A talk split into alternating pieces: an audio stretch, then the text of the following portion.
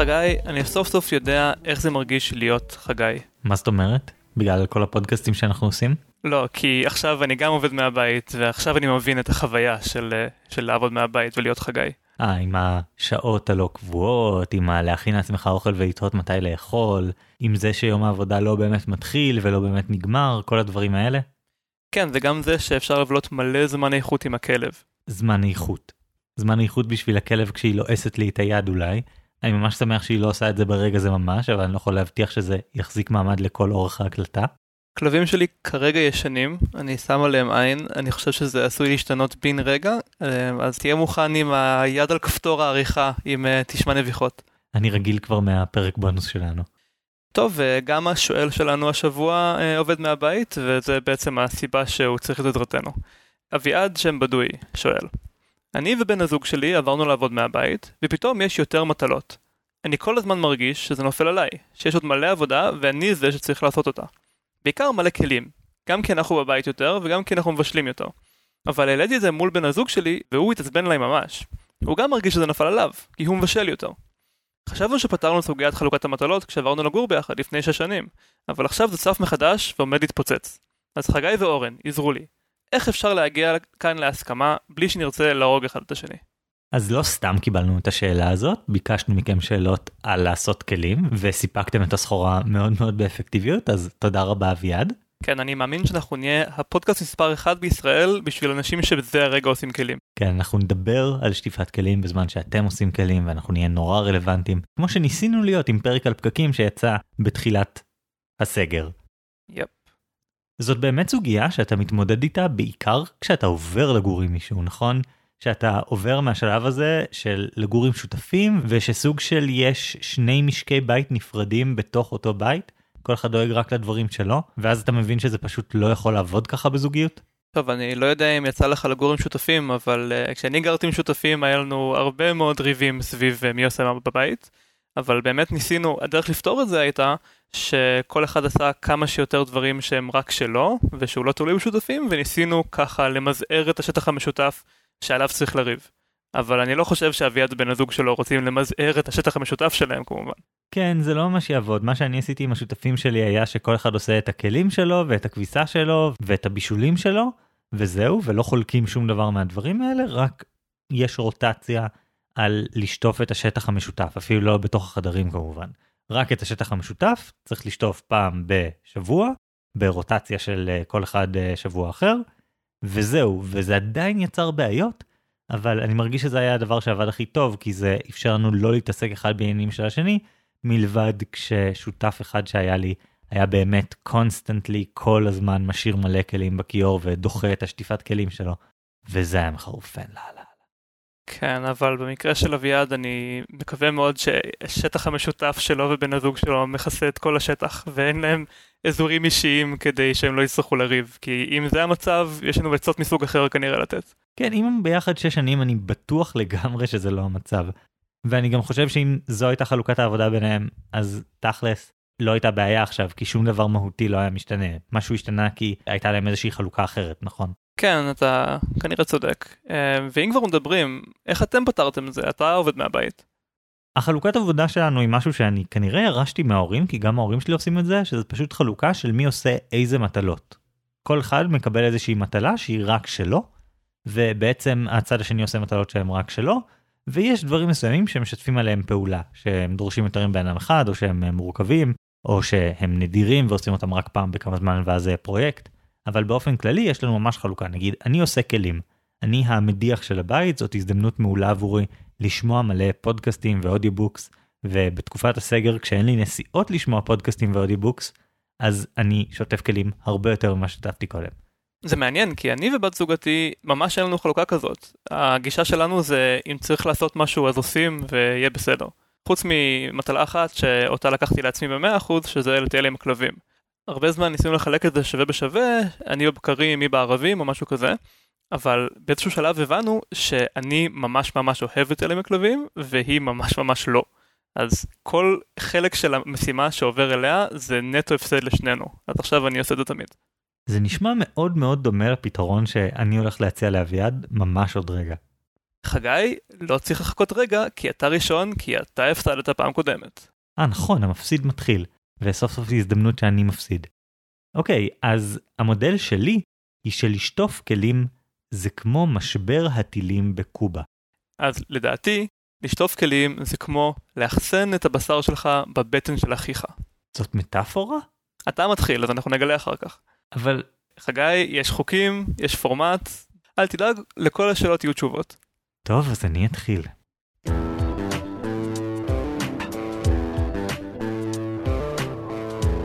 אביעד, במקרה שהצגת, יש סכנה ללולאה מסוכנת. כל אחד מכם כועס על הצד השני, ולכן אתם לא מוכנים להתפשר, ולכן כל אחד כועס על הצד השני עוד יותר, וחוזר חלילה, וככה ככל שעובר הזמן, הפתרון מרגיש עוד יותר רחוק, עד שמגיעים ממש לפיצוץ, אולי אפילו פרידה, אני מקווה שלא, אבל במקרה הקיצוני. החדשות הטובות הן שאפשר לצאת מהלולאה הזו, אפילו כששני הצדדים כבר ממש רואים אחד את השני בתור אויבים, ממש ממש אויבים. למשל, במלחמה הקרה, וספציפית במשבר הטילים בקובה. משבר הטילים בקובה התרחש במשך 14 ימים באוקטובר 1962. מטוסי ריגול אמריקאים גילו בקובה משטח שיגור של טילים גרעיניים, והממשל האמריקאי, בהובלת הנשיא ג'ון קנדי, נכנס למצב משבר. המשבר הזה הוא משבר ממש ממש ממש מגניב ומרתק ומלמד, והוא נוגע במלא מלא סוגיות, יש שם את העניין של מאזן האימה, השמדה הדדית מובטחת, תהליכי קבלת החלטות בקבוצות, יש ניתוחים ממש ממש יפים חגי, של... חגי, חגי, תנסה להתמקד, אני יודע שזה נושא שמאוד מעניין אותך, אבל יש לנו כאן מישהו שצריך עזרה. טוב טוב אוקיי. הנקודה האחת שחילצתי מהסיפור ממש ממש מגניב הזה היא הפתרון של המשבר שחלק מרכזי בו היה היכולת של שני הצדדים לחשוף את האינטרסים של עצמם לזהות את האינטרסים של הצד השני וככה למצוא את הסולם לרדת מהעץ את המחיר שהם מוכנים לשלם ובעצם להימנע מלהחמיר את המשבר באופן עיוור.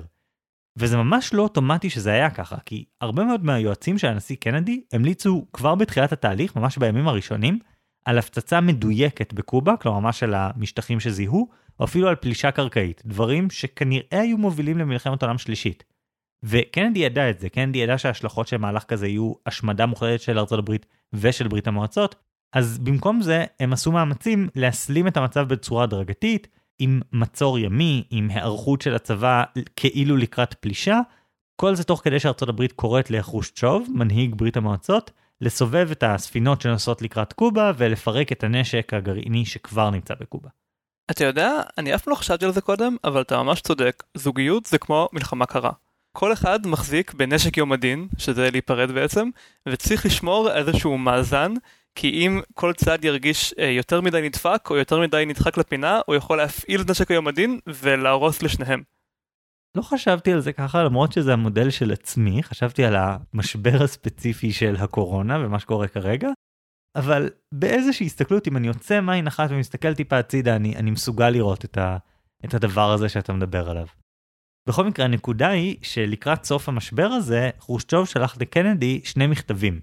במכתב הראשון הוא אמר לקנדי, אני אפרק את הנשק הגרעיני אם אתה תתחייב לא לפלוש לקובה, ובמכתב השני שהיה הרבה יותר תקיף, הוא הוסיף עוד דרישה של לפרק את הטילים הגרעיניים שארצות הברית הציבה בטורקיה. רגע, אז כמו שלסובייטים היה טילים בקובה, גם לאמריקאים היה טילים בטורקיה? כן, לאמריקאים קודם היו טילים בטורקיה, שזה כנראה חלק ממה שעורר את המשבר הזה, בעצם חרושצ'וב פעל כפי שהוא פעל משתי סיבות. קודם כל כי האמריקאים התערבו בקובה, הם ניסו שנה לפני זה ממש לתמוך בפלישה במטרה להדיח את קסטרו מהשלטון. אבל חוץ מזה, באמת העניין הזה של הטילים בטורקיה, שכמובן חולק את גבול עם ברית המועצות, נורא נורא הטריד את חרושצ'וב, נורא הפריע לו. אז הוא אמר, אם להם יש טיל על הגבול שלי, אני אשים טיל על הגבול שלהם. נשמע כאילו אנחנו ממש קנינו כאן את הספין, שקוראים לזה משבר הטילים בקובה ולא משבר הטילים בטורקיה, שזה באמת היה הטריגר. מה שמצחיק זה שהאמריקאים גם ככה תכננו להוציא את הטילים מטורקיה, הם היו טילים נראה לי מיושנים, וגם ככה הם אמרו המרחק לא באמת משנה, גם ככה אפשר לשגר את הטילים האלה ממערב אירופה, אז חבל סתם לחרחר מלחמה ולייצר פה איזושהי נקודת פיצוץ אפשרית, אז הם גם ככה תכננו לפרק אותם, זה היה, היו ממש תוכניות כתובות לזה. אני, אני מרגיש כאילו אנחנו שוב צוללים כאן לפרטים של הנושא המאוד מעניין הזה, אבל בואו ננסה לעזור לאביעד ולהיות נחושים. אוקיי, אוקיי, סליחה. פשוט קראתי על זה, זה ממש ממש מגניב, זה נושא כל כך מעניין, אולי אחרי הכתוביות נדבר על זה קצת. אבל בואו נתמקד בתכלס. איך זה נפתר בסופו של דבר?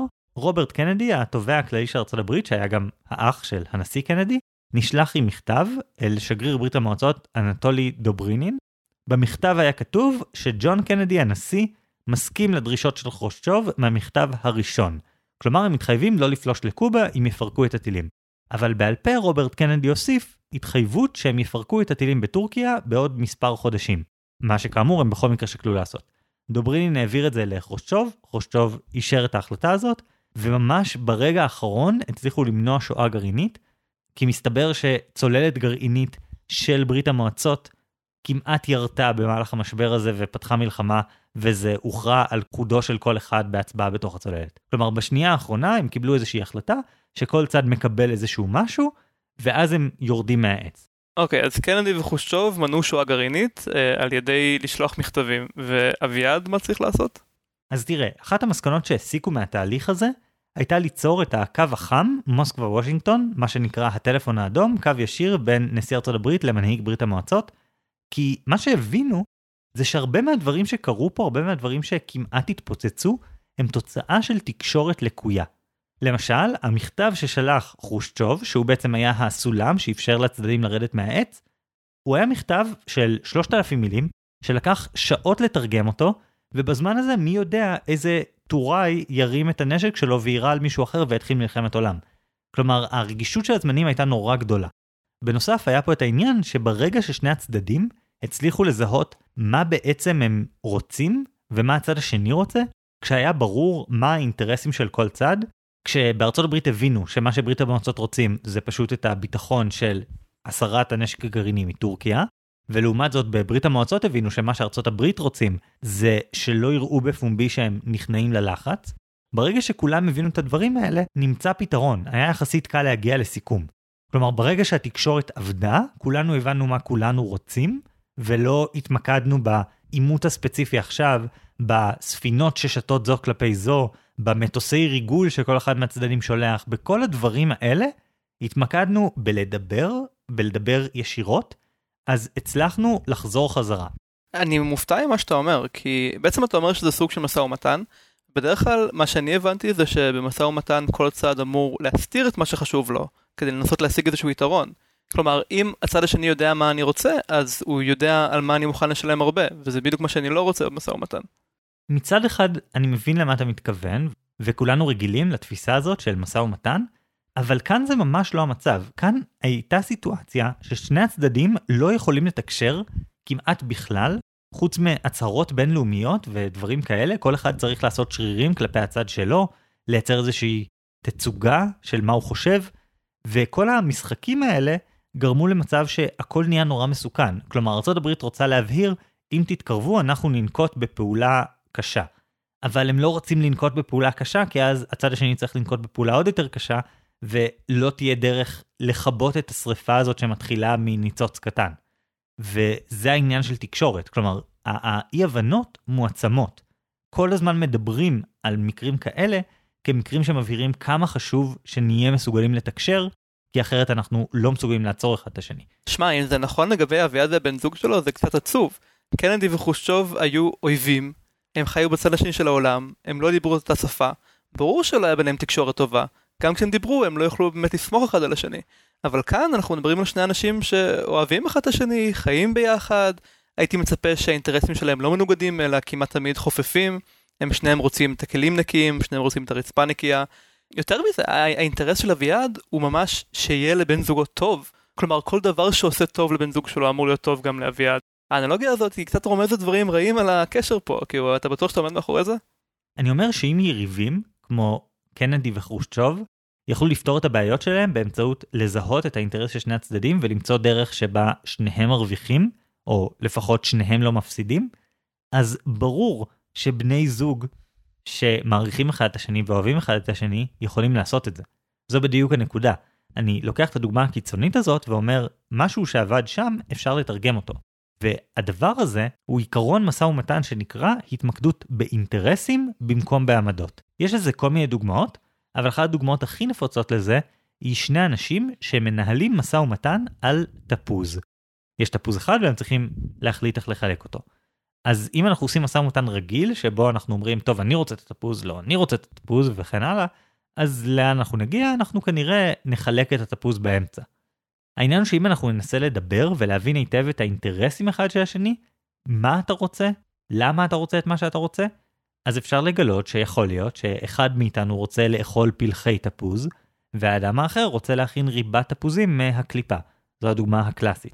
בעצם כשאנחנו מבינים במצב כזה את האינטרסים אחד של השני, ולא רק את העמדה של אני רוצה את התפוז, אנחנו יכולים למצוא פתרון שהוא מועיל יותר לשני הצדדים. וזה נכון גם בצד השלילי. זה אומר שאתה יכול להבין מה הקווים האדומים של הצד השני, ממה הוא חושש, מה מטריד אותו, לא רק מה הדברים שעליהם הוא רוצה לומר כן, אלא מה הדברים שעליהם הוא הולך לומר לא. ואם אנחנו חוזרים למשבר הטילים בקובה, אז מה שאנחנו מבינים זה שקנדי בסופו של דבר הבין, מה שחרושצ'וב רוצה זה שלא יהיו טילים בטורקיה.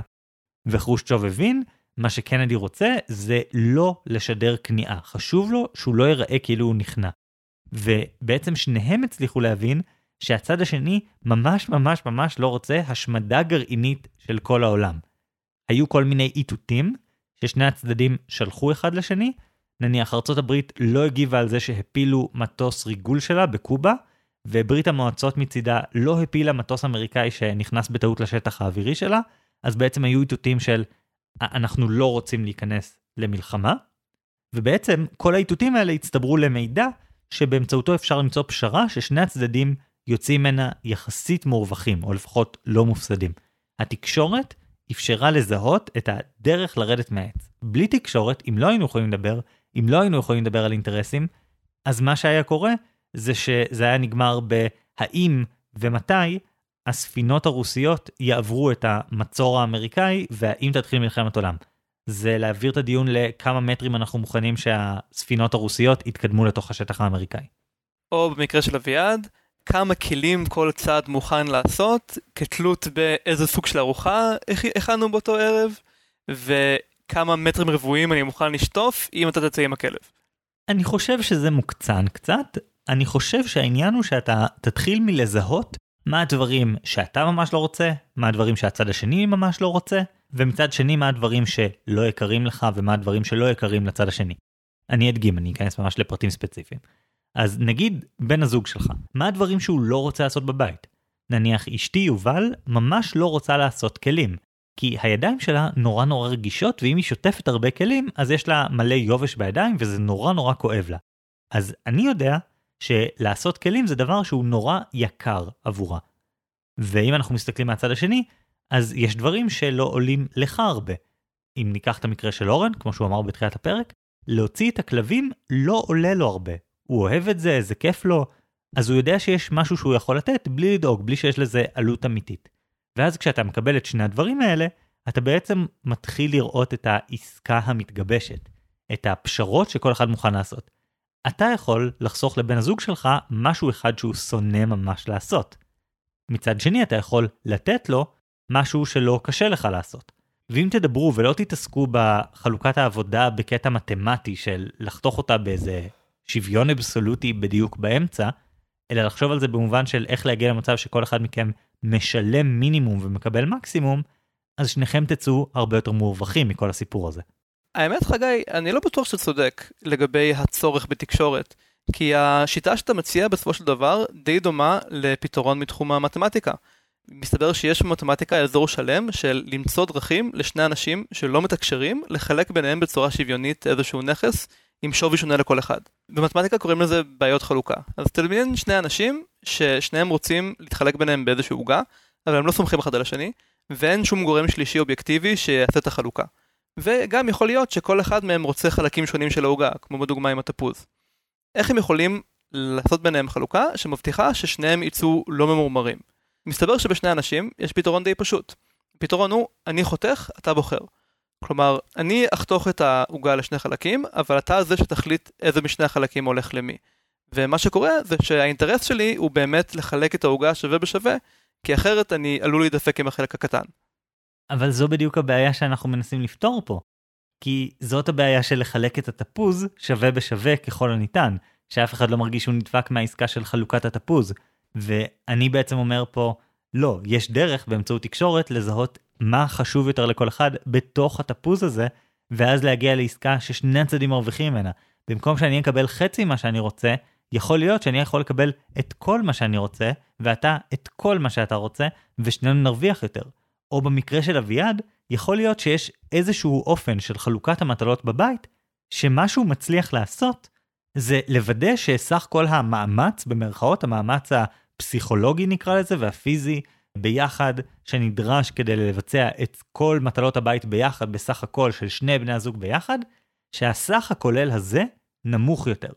אם אני עושה דברים שאין להם עלות משמעותית עבורי, נניח אם לי לא קשה לעשות כלים כי אני צריך את הזמן הזה בכל מקרה, בשביל לשמוע ספרים ופודקאסטים, ואם אתה בכל מקרה רוצה לטייל עם הכלבים, כי אתה צריך את הפעילות הגופנית ואתה אוהב לצאת ואתה פשוט כיף לך מזה, אז עשינו את אותה עבודה בפחות מאמץ.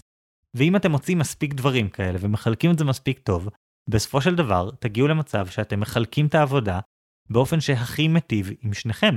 טוב, אה, חגי, שכנעת אותי שזה באמת שיטה טובה שתגרום לזה שסך כל העול של המטלות יהיה נמוך, אבל אני לא בטוח שזו המטרה כאן. אני חושב שאפשר להשיג משהו הרבה יותר גדול. כלומר, יש כאן איזושהי בעיה משותפת לשני בני הזוג, ובפתרון שלך הבעיה קטנה ומתחלקת, וכאילו כל אחד הולך לדרכו, תוך כדי שהוא שילם מחיר מינימלי. זה מין כזה כמו שני אנשים שנפגשים בשוק, אחד מביא כסף, השני מביא לו תפוח, ושניהם מרוצים, והם יכולים לחזור להיות אנשים זרים. בדיוק, זה בדיוק ככה. זה בדיוק זה שאם היינו מנסים פשוט לחלק דברים באמצע, אז כשאני הייתי הולך לחנות נעליים לקנות נעליים, אז אני הייתי מקבל נעל אחת מתוך הזוג, והמוכר היה מקבל 150 מתוך ה-300 שקל שבאתי איתם, ושנינו היינו יוצאים מתוסכלים כי לא קיבלנו את מה שרצינו. כי אני צריך את שתי הנעליים שיש למוכר הנעליים יותר ממה שאני צריך 300 שקל, והמוכר צריך 300 שקל יותר ממה שהוא צריך את שתי הנעליים, וכל אחד מאיתנו יודע מה הצד שלו רוצה ומה הצד השני רוצה, ועם הידיעה הזאת אנחנו מסוגלים לעשות עסקה. אנחנו מסוגלים לייצר שוק שבו הכל עובד, שכולנו יודעים כמה דברים עולים. ומבחינתי, לא יודע, אביעד, תשימו תג מחיר של כמה הייתם מוכנים לשלם לאדם זר כדי לעשות כל אחת ממטלות הבית, ותגיעו למצב שבו כל אחד מקבל בסך הכל משהו שהוא היה משלם עליו באותו מחיר, עד שזה מתאזן ככל הניתן. זאת האופציה, משהו כזה. זאת הדרך לאזן ביניכם את העבודה באופן שבו אף אחד לא ירגיש שהוא נדפק. טוב, דיברנו פה בפודקאסט בעבר על הכוח המדהים של השוק החופשי, ואני חושב ששנינו סך הכל חושבים שהוא דבר טוב, אבל יש כאן איזה הנחה סמויה, כלומר, בתוך השוק החופשי כל אחד מקבל את העסקה שהכי שווה לו, ויכול uh, לעשות uh, החלפות ככה שהוא מקבל את הדברים שהוא הכי צריך, אבל יש מחיר לעצם זה שאנחנו עובדים בשיטה של שוק חופשי. זה לא השיטה היחידה שבה אפשר לחיות, בטח לא בתוך זוגיות. יש דרכים אחרות לחיות, שבהם אולי לא נקבל את היתרונות של השוק, אבל לדעתי הם נותנים משהו אחר שהוא חשוב יותר במקרה הזה של קשר משפחתי. מה, סחר חליפין? תכלס, סחר חליפין אה, נולד מהשוק ולא קדם לו כמו שנהוג לחשוב. מה שאני מדבר עליו זה כלכלת מתנה. טוב, בוא נעבור למודל שלך.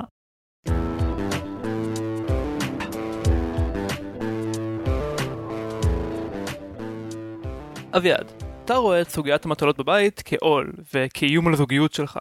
אני רוצה לשכנע אותך להסתכל על סוגיה כהזדמנות, אפילו הזדמנות נדירה. יש לך את הפוטנציאל לא רק אה, לא להרוס את הזוגיות, אלא ממש לחזק אותה, ולצבור מלא נקודות ברמה האישית. אבל זה הכל יתבזבז אם תלך לפי השיטה של חגי, ותעשה כאן דיל שמשתלם לשני הצדדים. הרווח האמיתי שלך יגיע אם תעשה יותר ממה שאתה חייב, ולפני שביקשו ממך.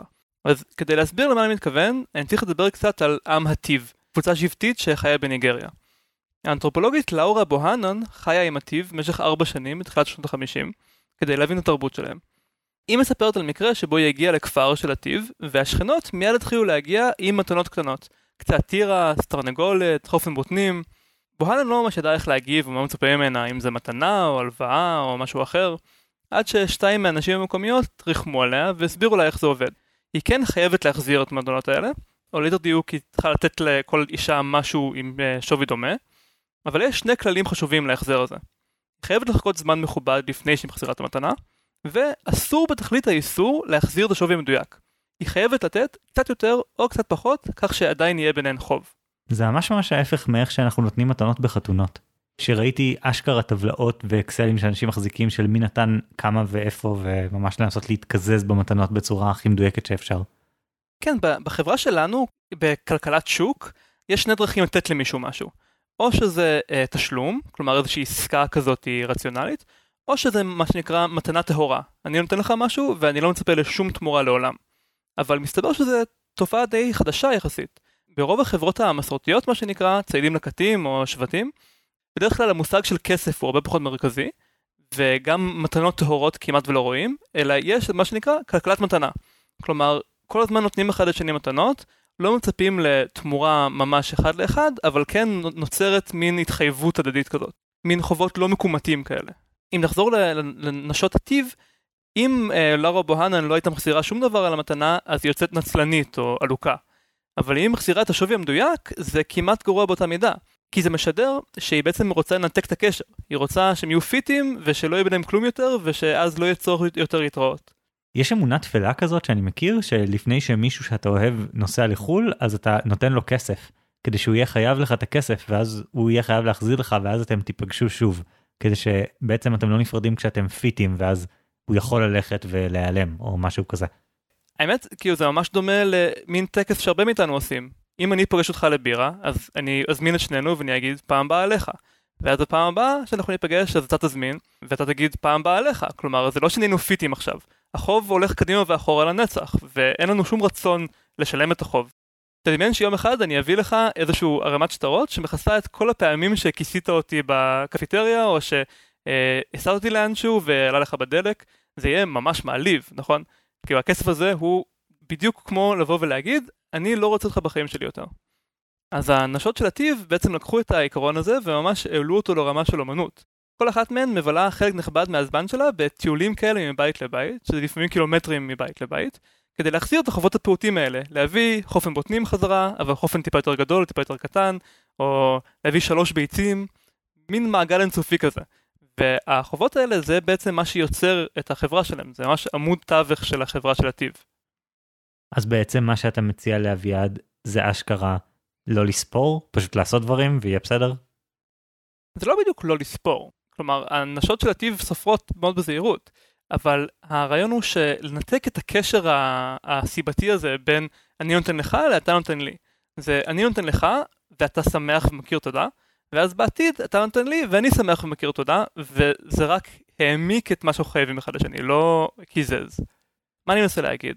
למתנות שניתנות ללא תמורה יש כוח של עסקאות משתלמות, אין פשוט.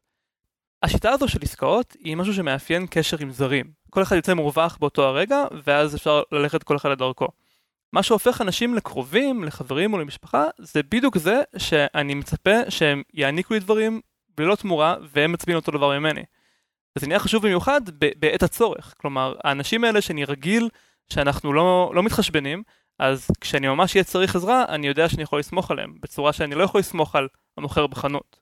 מישהו שממש ניסח את זה יפה, זה צייד משבט הפירהה בברזיל, שזה אה, שבט של ציידים לקטים באמצע הג'ונגל, איזשהו אנתרופולוג, אה, דניאל אברט, אה, ראיין אותם, ומה שהוא גילה זה שהציידים האלה, למרות שהם מכירים את כל הטכנולוגיות של שימור מזון, ייבוש, המלאכה, כל הדברים האלה, הם משתמשים בהם רק על אוכל שהם קונים מחוץ לשבט.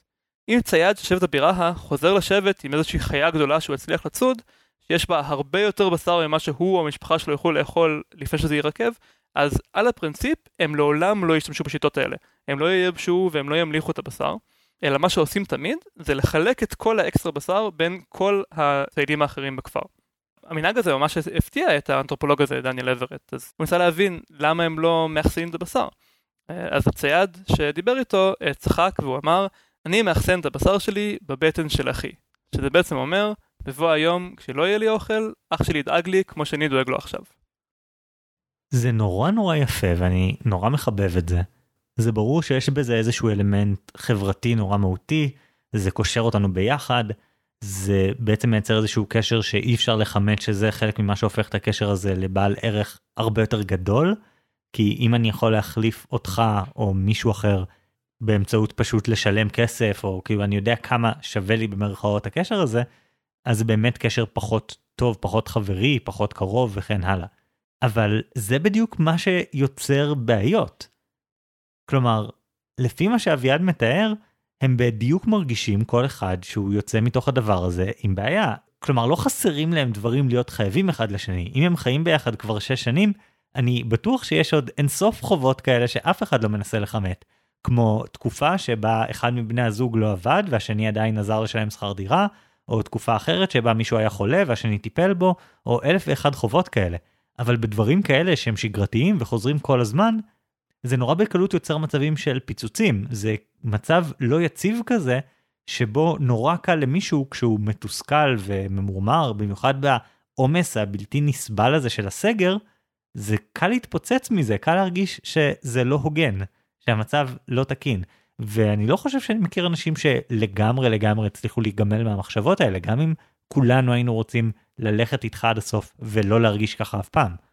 תראה, בתרבות שלנו המודרנית, אז מין טעינו לחשוב שהמחשבה הזו של אה, לספור אחד לשני כל הזמן, שזה טבעי, או שזה אה, הכרח של המציאות. אבל זה ממש לא המצב. פשוט השוק הזה, בגלל שהוא כל כך מצליח לשפר את החיים שלנו במקומות אחרים, יש לנו נטייה לרצות לשלב אותו במקומות יותר ויותר אינטימיים בחיים שלנו. קשר עם המורים שלנו, שפעם הוא היה הרבה יותר דומה לקשר משפחתי, אז היום הוא הרבה יותר דומה לקשר של מוכר וקונה. ואפילו לתוך המשפחה, לדברים כאלה, כמו לספור נקודות במטלות בבית. ובאמת כשמפעילים את ההיגיון הזה, אז מאוד לא סביר שלאורך החיים של קשר זוגי, כל צד נתן בדיוק במידה שווה או קיבל בדיוק במידה שווה. כנראה שמישהו כביכול הוא הנדפק ומישהו הוא הנצלן, נכון? אז אם נסתכל בצורה הזאת, אנחנו תמיד נגיע למסקנות האלה. המרמור לא נובע מזה שבאמת אה, יש כאן חוסר שוויון. המרמור נובע מאיזושהי מחשבה שאפילו במקרים האלה של יחידה זוגית חייב להיות שוויון. הרצון ש, שנוכל להיות פיטים הוא סוג של חומצה שאנחנו שופכים על, ה, על האינטימיות הזאת, הוא מנתק בינינו. אבל העניין הוא שבמצבים כאלה, מה שקורה זה לא שכל צד עושה איזשהו חשבון מנטלי של כמה כסף או נקודות זמן או נקודות מטלות הצד השני חייב לי, ובגלל זה הוא ממורמר. המרמור הזה מבטא משהו פחות מוחשי, פחות קונקרטי. איזושהי תחושה שאני לא מספיק מוערך, או שאני יכול להיות יותר מוערך, או שמגיע לי יותר, או שאף אחד לא מכיר מספיק בפעולות הקשות שעשיתי, וזה מה שמתסכל. וגם בהקשר הזה, עדיין שווה לעשות את מה שאני אמרתי קודם, את ההסתכלות הזאת שבה אתה מנסה לזהות איזה דברים יותר זולים לי ויותר יקרים לצד השני, כדי לקבל יותר קרדיט. אתה כל הזמן תרצה לקבל קרדיט. אתה כל הזמן תרצה שיכירו במה שעשית. הכרה זה דבר נורא נורא חשוב, במיוחד בזוגיות, ואי אפשר להתעלם מזה. אי אפשר להגיד יהיה בסדר. זה בדיוק המקום שבו נוצרים הרגלים גם, שיכולים להיות נורא נורא מזיקים. אחד הדברים נגיד שקורה הרבה, לא רלוונטי כל כך לקשר של אביעד ובן הזוג שלו, אבל כן קורה הרבה, זה נניח כשעושים ארוחה קבוצתית, ואז מתחיל שלב פינוי השולחנות, ובגלל נורמות מגדריות פסולות שכולנו סוחבים כבר מאות שנים, אז הנשים מתחילות לפנות את השולחן והגברים נשארים לשבת. דבר שראיתי קורה מלא מלא פעמים. למה? כי אנחנו סוחבים את הנורמות האלה, וכאילו כשאנחנו נותנים לטבע לעשות את שלו ולא מתעסקים בזה, זה מה שאנחנו מקבלים, את החלוקה הלא הוגנת הזאת. את החלוקה הזו שבה צד אחד מקבל הכל כמובן מאליו, והצד השני שם רגל על רגל ויושב בצד. טוב, אם כבר מדברים על גברים ונשים, אז זה נושא שהיינו יכולים לעשות עליו את כל הפרק. אנחנו כאן מסתכלים על אביעד זה בן הזוג שלו בוואקום, אבל אפשר לדבר על נורמות שעוברות מדור לדור ואיך זה משפיע על החברה הרחבה יותר, במיוחד בהקשר הזה של uh, מה שייך לנשים ומה שייך לגברים, אם כבר אנחנו על מטלות בבית. אבל אני חושב שזה קצת גדול מדי לעכשיו, אז אני שם את זה רגע בצד. לגבי הנושא הזה של uh, לא להרגיש מוערך, אני ממש מסכים איתך. שחייב להיות תקשורת, אבל אני לא חושב שאת התקשורת הזאת אנחנו משיגים על ידי לעשות סחר מחר במי עושה מה. דווקא כאן זה הפוטנציאל הכי גדול של אה, להרגיש אה, מנוצל. אם עשינו כביכול איזושהי עסקה הוגנת, אבל אתה עשית את התמרון עליי, איזה ספין של משא ומתן, ואני מרגיש פתאום אחר כך ש, שאני הצד המפסיד בעסקה, אז כאן נולד המרמור בעיניי. ואין לי איך להתלונן, כי אני כאילו הסכמתי. אנחנו עשינו את הדבר הנכון והחוקי, ועכשיו אין לי איך להתלונן. ואני חושב שהדרך כן להרגיש מוערך, היא לא לעשות את זה. בספר אה, של דיוויד גרייבר, Debt the First 5,000 Years, שהוא ספר על ההיסטוריה של הרעיון של חוב, אז הוא מצביע על זה שבמקרים מסוימים, אפילו מאוד יומיומיים, כולנו קומוניסטים. מה זה אומר? כולנו נותנים לפי יכולתנו ומקדמים לפי צורכנו. זה, זה לא רק סיסמה של, אה, של קארל מרקס, זה גם משהו שממש קורה. למשל, כשאני אוכל ואני מבקש ממישהו שלידי, תעביר בבקשה את המלח. הוא מביא לי את המלח, ואנחנו לא מתחשבנים על זה לעולם, נכון? אני הייתי צריך, הוא היה יכול, אז הוא הביא לי. או כשאני רוצה אה, לעבור במעבר חצייה, ואני מסמן כזה עם היד לא, לאוטו, והוא עוצר לי ואני עובר. במקרים האלה אנחנו לא מתחשבנים, אבל אני גם לא חושב שמישהו מרגיש שהוא נדפק. אני לא חושב שהאוטו הזה שעכשיו התעכב כמה שניות, הוא מרגיש שאני חייב לו משהו, או שהוא הצד המפסיד פה באינטראקציה. ולמה? אני חושב שכל הסוד הוא בזה שאחרי שהוא עצר לי, אני מתחיל לעבור את מעבר חצייה, ואני מסמן לו עם היד תודה. זה בעצם סוג של תשלום. כלומר, אני מכיר בזה שהוא עשה משהו בשבילי, שהוא לא היה חייב לעשות, ושאני לעולם לא אוכל להחזיר לו, ואני מסמן עם היד שלי שאני יודע שאני עכשיו קיבלתי ממנו משהו. ואני חושב שזה באמת הדבר עם הערך פה. בסופו של דבר, לעשות כלים או לצאת עם הכלב, אלה לא דברים ממש כבדים. זה לא ישנה לי את החיים אם אני כן או לא עושה אותם. אבל ההכרת תודה הזאת, הסימון הזה הקטן עם היד, או זה שבת הזוג שלי יודעת שבזכותי יש לה צלחת נקייה לצורך העניין, זה שווה הרבה יותר. ואני חושב שכאן ה... כאן ההזדמנות שדיברתי עליה קודם, יש כאן יכולת ליצור יותר מהמשאב המאוד נדיר של הכרת תודה בין שני אנשים. שוב, כל זה נורא קסום ונורא יפה, ואני באמת כמעט מתרגש ממה שאתה מתאר, זה באמת חמוד ממש. אבל אנחנו מדברים פה על נורמות, אנחנו מדברים פה על שגרה, על המקום שבדיוק כל uh, הכרת התודה הזאת נשחקת נורא נורא בקלות, והתחושה שאתה מוערך נשחקת נורא נורא בקלות. כל הדברים האלה יכולים פשוט להיעלם אם אתה פשוט ממצמץ טיפה יותר מדי מהר, וזאת בעיה. Uh, אני חושב שלייצר נורמה כזאת, זה בטווח הארוך, יום אחד יבוא הפיצוץ הזה. לעומת זאת, לייצר נורמה שאפשר לשנות אותה, כן, אפשר להגיד, טוב, קודם חשבתי שלעשות כלים זה מספיק, אבל uh, אני צריך עכשיו שתתחיל לעשות גם uh, יותר טיולים עם הכלב, זה לגיטימי. אפשר כל הזמן להשאיר את זה פתוח, זה לא עסקה חד פעמית שעושים. אבל אני מרגיש שבסופו של דבר הגישה שלך לא נותנת את השקט הזה. כל הזמן נשארו איזה שהם כיסים של תחושה לא נעימה או משהו כזה. ואני אישית חושב שעדיף להימנע מזה. כן, אתה צודק, זה באמת סכנה. אם אני נותן למישהו משהו שוב ושוב, הוא עלול uh, לחשוב שזה הזכות הטבעית שלו ושאני עכשיו חייב לו את זה. אבל אני חושב שבעצם כאן נמדד ההבדל בין זוג מוצלח לזוג לא מוצלח. אני כל הזמן חוזר למשפט שהדבר הכי חשוב בזוגיות זה לדעת איך לריב, ולא לדעת איך uh, להיות בסבבה שהכל טוב, וזה נכון גם כאן. לא יודע באיזה שיטה המאזינים שלנו יבחרו, אבל אם השיטה הזאת עובדת להם ובסופו של דבר מוציאה אותם במצב ששניהם רגועים, אז שיעשו מה שבא להם.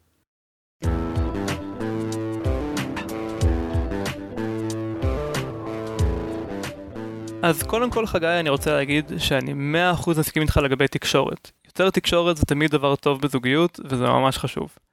אבל אני לא מסכים עם בעצם מה שניסית לעשות כאן, שזה כאילו לצמצם את העול של המטלות על ידי לחלק את זה בצורה חכמה.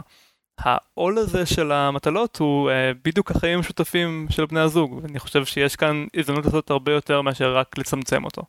אורן, אני ממש מסכים איתך לגבי הגישה הזו, שמה שהופך אותנו לזוג, שמה שקושר בינינו, זה באמת באיזשהו מקום האוסף הזה של חובות שאנחנו צוברים אחד כלפי השני, בלי שום כוונה להחזיר.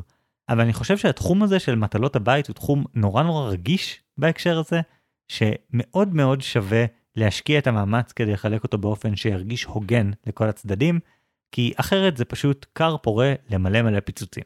אני חושב שהמילה הזאת הוגן היא מאוד מסוכנת. אפשר לפרש אותה באלף דרכים שונות ושני אנשים שחושבים שמדברים על אותו דבר כשמדברים על הוגן בעצם מדברים על דברים אחרים לגמרי. אז לדעתי כל פתרון שמבוסס על עיקרון אחר מאשר הגינות יש לו יותר סיכוי. בכל מקרה אנחנו לא צריכים להסכים כי אתם תחליטו אני הבאתי את המודל שלי מהבית, אורן הביא את המודל שלו מהבית, והשאלה היא מה המודל שאתם דוגלים בו. מה נראית לכם כמו הדרך הנכונה לחלק את מטלות הבית? ואיזה מהדרכים שתיארנו כאן נשמעת לכם יותר מתאימה להתמודדות עם החיכוכים החדשים שנוצרים בעקבות המצב הזה של הסגר, שבעצם יוצר סיר לחץ עוד יותר קיצוני ממה שיש סתם כששני אנשים עוברים לגור ביחד. טוב, אז אה, עוד יומיים יעלה הסקר ואתם תוכלו להכריע. עד אז אה, תעשו לייק בפייסבוק, אה, תשתפו את הפודקאסט עם חברים שלכם. אנחנו לא יכולים לבקש מכם להזמין אותנו להרצאות ממש אצלכם במשרד, אבל אנחנו עושים הרצאות זום, זה דבר נחמד. פשוט צרו קשר ונדבר על איך אנחנו מגיעים אליכם לסלון, זה עוד יותר אינטימי מקודם. עד אז, אני אורן ברנשטיין. אני חגי אלקיים שלם. ונתראה בפעם הבאה עם השוואות חדשות.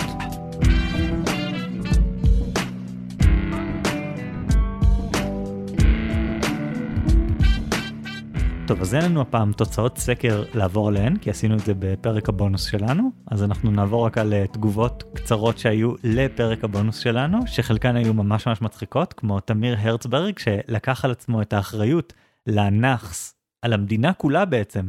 על העולם כולו. ותמיר כתב לנו, בתור האחראי לנאחס, שטען שהקלטת פודקאסט על פקקים תשפר את אחוזי ההשמעה שלו, רגע לפני שנעלמו הפקקים, אני חייב להתריע מראש ששטפתי כלים בדיוק ברגע שאורן הציע להקליט על זה פרק. תמיר, זה לא אשמתך, אני מקווה שאתה לא סוחב איתך את העול הזה יותר מדי זמן. וחוץ מזה אני חושב שאם תיעלם בעיית שטיפת הכלים מהעולם, כל עוד זה לא בגלל שלא יודע, נכחד המין האנושי או משהו, אני חושב שכולנו נשמח, אני לא יודע מה יגרום לזה, אבל כולנו נשמח באיזשהו אופן. ממש מעניין אותי לראות איזה תופעה תגרום לזה שכולנו נאלץ להפסיק לשטוף כלים. אולי נגלה שהקורונה אוכל את הלכלוך מהכלים שלנו, ואז כולם יהיו 2% תמותה, לא לעשות כלים יותר אף פעם. Hmm. אתה צוחק, אבל זה גם בדיוק העילה של הספר The Andromeda Strange של מייקל קרייטון. גם היו לנו כמה תגובות uh, ברוח של התגובה הזאת של מאיה אניסמן. אה, אשמח לפרק על שטיפת כלים, וגם פרק לייב בזום נשמע מגניב. אז אנחנו ממש רוצים לעשות פרק לייב בזום, אנחנו לא יכולים להבטיח בדיוק בדיוק מתי זה יהיה, כלומר אם זה יהיה הפרק הקרוב או אחד אחריו, או משהו כזה, אבל אנחנו נערך במיוחד לפרק שנוכל להקליט בלייב. מה שמשמח אותי אגב בפרק בלייב זה שכנראה יהיה בו הרבה פחות צורך בעריכה, כי אנחנו נהיה הרבה יותר חדים ומדויקים ולא נחזור על עצמנו ולא יהיו לנו פאוזות ארוכות כי יהיה לנו קהל, אז אני ממש ממש מקווה, זה יחסוך לי הרבה מאוד עבודה בקצה בסוף. אני קצת עצוב כי אני כבר חשבתי שבפרק הבא אני אוכל להקליט בלי חולצה, ואני מבין שזה לא יקרה הפעם. אני בטוח שיהיו לנו עוד הרבה הזדמנויות להקליט בלי חולצה או בכל מיני דרכים. אתה יודע שיום לפני שהתחיל הסגר, אני עשיתי טעות נוראית וקניתי מכנסיים, שזה אחד הדברים שאין בו יותר ערך בתרבות המערבית כיום. זה פשוט נגמר, אין יותר צורך במכנסיים, זה נורא. אבל עכשיו אתה יכול להגיד שיש לך מכנסיים מלפני המשבר, זה יהיה מאוד משמעותי בעתיד. ממש ממש מרגע לפני המשבר, כן. בכל מקרה אז אה, כאמור נעשה פרק כזה, תעקבו אחרי עמוד הפייסבוק שלנו ונעדכן מתי זה קורה. אה, זה כרגיל יהיה בזום, נשתיק את כולכם ונדבר על דברים וננסה לענות על שאלות שלכם תוך כדי. אבל חוץ מזה אנחנו רוצים כמובן לדבר על איזה ספרים קראנו. אורן, תתחיל אתה. אוקיי, אה, נעשה את זה בסדר ההפוך. אז הספר המרכזי שקראתי, הזכרתי אותו בפרק, נקרא Debt the First 5,000 Years של דיוויד גרייבר שהוא אנתרופולוג. המטרה שלו זה לערער את הנרטיב השקרי שאנחנו מכירים לגבי מאיפה מגיע כסף. אז מה שהוא טוען זה שכולנו שמענו את המיתוס בעצם, שלפני שהיה כסף, הכל היה הולך בסחר החליפין. ובעצם אם אני רוצה נעליים ויש לי תפוח אדמה, אז אני חייב למצוא מישהו אחר שרוצה אה, תפוח אדמה ויש לו נעליים, או שנתחיל לערב עוד אנשים כדי ליצור איזה סחר חליפין יותר מסובך, וזה מאוד מאוד לא נוח, כי צריך אה, צירוף מקרים כזה של רצונות. ולכן המציאו את הכסף כדי שאני אוכל למכור את התפוח אדמה תמורת כסף, ואז עם הכסף לקנות נעליים, וכבר לא צריך צירוף מקרים. ומה שדייוויד גרייבר אומר זה שכל הסיפור הזה אין לו שום בסיס היסטורי, מעולם לא, לא נצפתה חברה שעובדת בסחר חליפין, והמקור של הכסף הוא הרבה יותר קדום. הוא אומר שהתפקיד הראשון של כסף היה בשביל למספר חובות. והמושג של חוב הוא, הוא לא מודרני ונולד מהבנקים אה, במאה הביניים או משהו כזה, אלא המושג של חוב קודם למושג של כסף. והוא מתחיל מהרעיון הזה של כאילו, מה אני חייב לאח שלי, מה אני חייב לחבר שלי ברמה מוסרית, וזה עבר טרנספורמציה למה אני חייב לו ברמה של מטבעות. אני גם קראתי את הספר הזה לפני איזה חמש שנים, וזו תפיסה ממש מעניינת. כלומר, הקטע הזה של חיבור בין אנשים באמצעות חוב, הוא קונספט ממש כמעט קסום, וזה גם קצת דומה למה שדיברנו עליו בפרק שלנו לפני כמה פרקים, על האם ללכת לחתונה של מישהו מהעבודה. על הון חברתי, אז זה ממש מעניין לראות את זה ככה. ואז בעצם אתה מסתכל על כסף קודם כל בתור דרך לעקוב אחרי ההון החברתי, ואז אחר כך זה הופך לכסף אמיתי או משהו כזה, אני לא לגמרי זוכר את הפרטים. כן, אחד הדברים שהוא אומר זה שבחברה מסורתית, לאנשים יש מטרה לחלק כמה שיותר דברים בעלי ערך, כדי שכולם יהיו חייבים להם, וזה בעצם נותן להם סטטוס, זה הופך אותם לאיש גדול בחברה. זה ממש ממש מגניב וזה באמת הסתכלות אחרת על כסף. מה שאני לא יודע זה האם הספר הזה הוא תזה מקובלת כי אנשים מסכימים עם זה או שיש על זה פקפוק וערעור או משהו כזה אתה יודע משהו? זה קצת קשה לשפוט, כי הספר הזה הוא בערך ברבע שלו יותר כמו פרופוגנדה אנרכיסטית, והוא לא רק אה, ספר של מדע. אגב, את כל, התחום הזה של uh, אנתרופולוגים שמדברים על כלכלת מתנה, יש ממש כזה תמה חוזרת שהם פתאום עוברים מלתאר חברה שבטית ללהיות אנרכיסטים ולהתנגד לצרכנות ולהתנגד לבנקים וכאלה, אז צריך ממש uh, לחתוך בזהירות מסביב לפוליטיקה כדי להבין מה באמת יש להם להגיד לחברות שבטיות. כלומר כל הקטע הזה שכסף הוא חוב וכל המערכת מושתתת על חוב וחוב זה נורא וצריך לפרק את כל המערכת הבנקאית וכזה משהו בסגנון הזה. כן בפתיח של הספר הוא אומר שהוא הפגין נגד ה-IMF וכל מיני כאלה. אה, אגב אני חושב שזה תופעה באופן כללי באנתרופולוגיה שממש בקלות עושים את הקפיצה לאיך האנשים האלה חיים לאיך אנחנו צריכים לחיות. אבל לגבי אם זה שנוי במחלוקת מסתבר שעוד משנות ה-20 יש אה, ויכוח בדיוק בנושא הזה. בין שני אנתרופולוגים גדולים, אה, ברוניסלאו מלינאוסקי ומרסל מאוס, לגבי כלכלת מתנה והאם זה דבר אמיתי. מלינאוסקי טען שמה שנראה כמו הענקת מתנות בלי תנאי הוא בעצם סוג מורכב יותר של סחר חליפין. מי שנותן את המתנה לא מצפה להחזר מיידי, אבל הוא כן מצפה להחזר בשווי דומה בהמשך. לעומת זאת, מרסל מאוס טען משהו יותר דומה למה שאני טענתי בפרק, שהפיזור של המתנות הוא מטרה בפני עצמה. ומה שיוצא מזה זה בעצם בנייה של חברה חזקה יותר. אז זו שאלה שהייתה פתוחה בשנות ה-20 ונראה לי שהיא פתוחה עד היום. כי אין ממש דרך להוכיח אותה. כל הקטע של לחקור רק חברות שבטיות אומר שאתה לא חוקר דברים שהיו בעבר אלא דברים שהם בהווה במקום אחר ואתה לא באמת יודע איך דברים היו ויש מלא מלא סימני שאלה כאלה כמו שהחלטנו להמציא בדיעבד שהכלכלה התפתחה מסחר חליפין למרות שלא לגמרי יש לנו ראיות לזה אז משהו כזה. כן, מה שבאמת היינו רוצים לראות זה חברה שבחיים לא שמעה על המושג הזה של שוק או של כסף, ולראות איך היא מתנהגת, וזה משהו שלעולם לא יהיה לנו. חוץ מזה, אני לא רוצה להפנות לטקסט מסוים, אה, קראתי על האנתרופולוגים האלה שהזכרתי, לורה בוהנון ודניאל אברט, אה, אני לא רוצה להפנות לטקסט כי בתכלס אה, הרבה טקסטים אנתרופולוגיים הם מאוד קשים לקריאה, במיוחד בשבילי שאני מגיע מהתחום של מדעים מדויקים. כי הם נוטים להיות, נקרא לזה, פואטים. לא תמיד הטענה נובעת ישירות מהעובדות, אלא צריך לעבור עם הכותב מסלול פילוסופי, וקצת כאילו לזרום איתו עם כל מיני רעיונות שהוא זורק בלי ממש לגבות. אז אה, קראתי הרבה, אבל אני לא אזכיר פה שמות ספציפיים של, של מאמרים, אני רק אגיד שהעבודה שלי ממש מעניינת, ותקראו ויקיפדיה. נשמע טוב, אני לגמרי ממליץ על That the First 5,000 Years בתור נקודת התחלה. אבל להמשיך משם או להתחיל מוויקיפדיה הכל סבבה. אני קראתי בעיקר ספר אחד 13 Days, A Memoir of the Cuban Missile Crisis, ספר שכתב רוברט קנדי, אחיו של הנשיא קנדי, שהיה באותה תקופה התובע הכללי של ארה"ב, שזה בעצם שר המשפטים, אם אה, להקביל לישראל.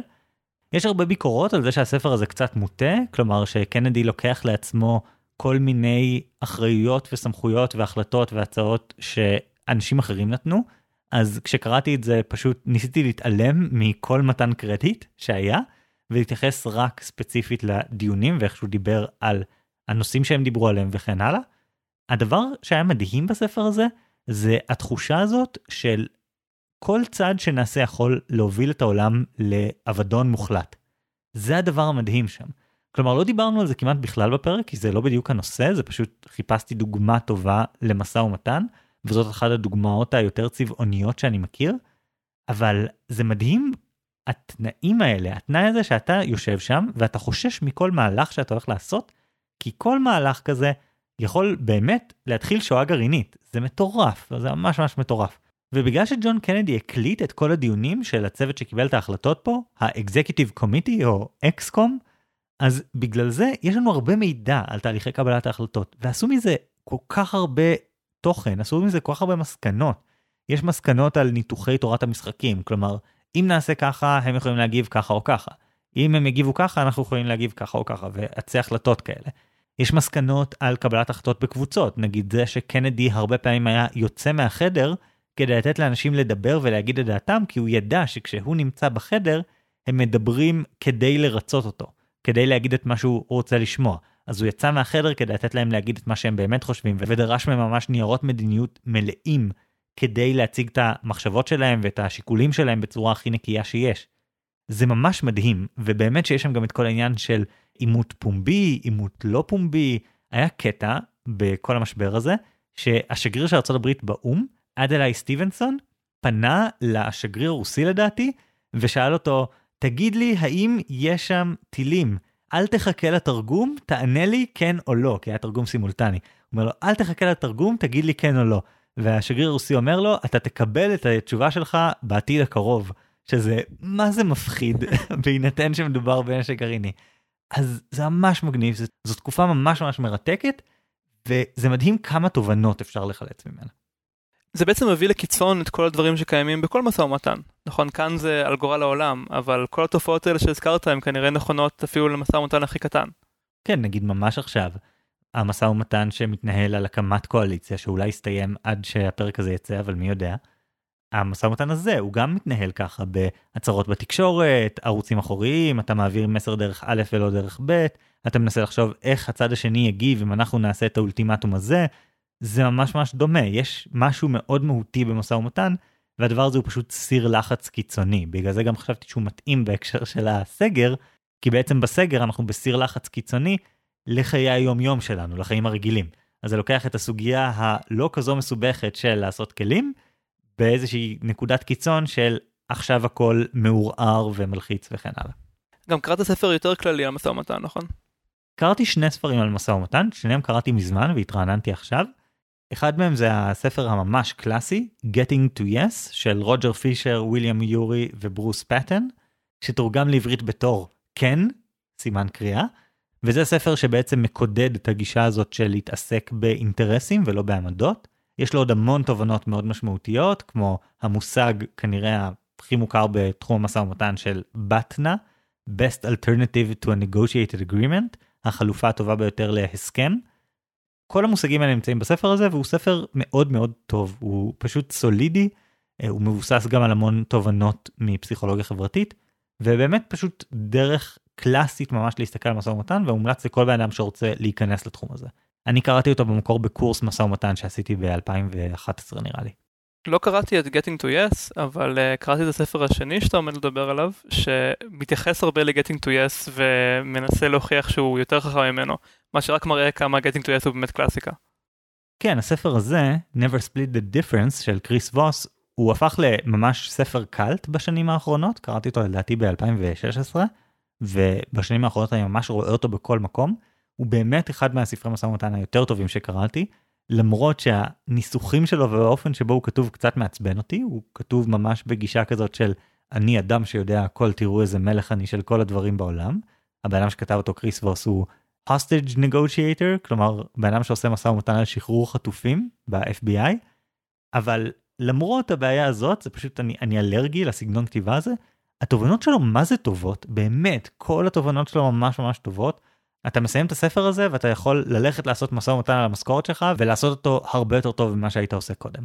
כן, אני ממש אהבתי את התובנה שלו שבמקום uh, getting to yes צריך להתחיל מ-getting to no, כלומר לדעת מה הלא של הצד השני. זהו, אני חושב אבל שזה לא סותר. בגלל זה פשוט איחדתי את שתי התובנות האלה לפחות או יותר משפט אחד בפרק. אמרתי שמצד אחד אתה רוצה לדעת מה הדברים שהם זולים לך, או מה הדברים שזולים ליריב, אבל גם לדעת מה הדברים שיקרים לך ויקרים ליריב, אז לזהות את מרחב ההסכמה.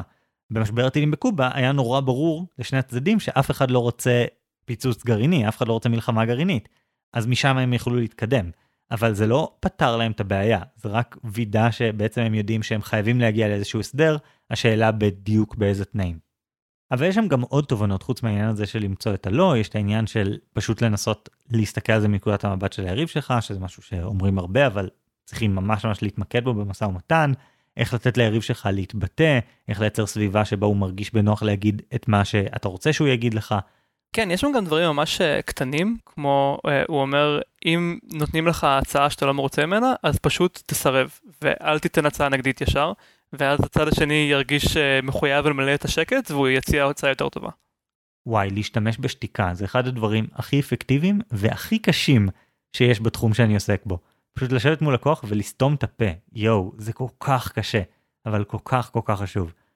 אז בקיצור, ממש שווה לקרוא את הספר הזה וישר ללכת למשא ומתן על העלאה בשכר או משהו, ממש ממש ספר מומלץ, ואני אומר את זה כאמור, למרות שאני אלרגי לסגנון הכתיבה של הבן אדם. טוב, אז אה, זהו להיום. אה, פרק ראשון בזום, פרק אמיתי ראשון בזום, אה, לדעתי זה הלך ממש טוב.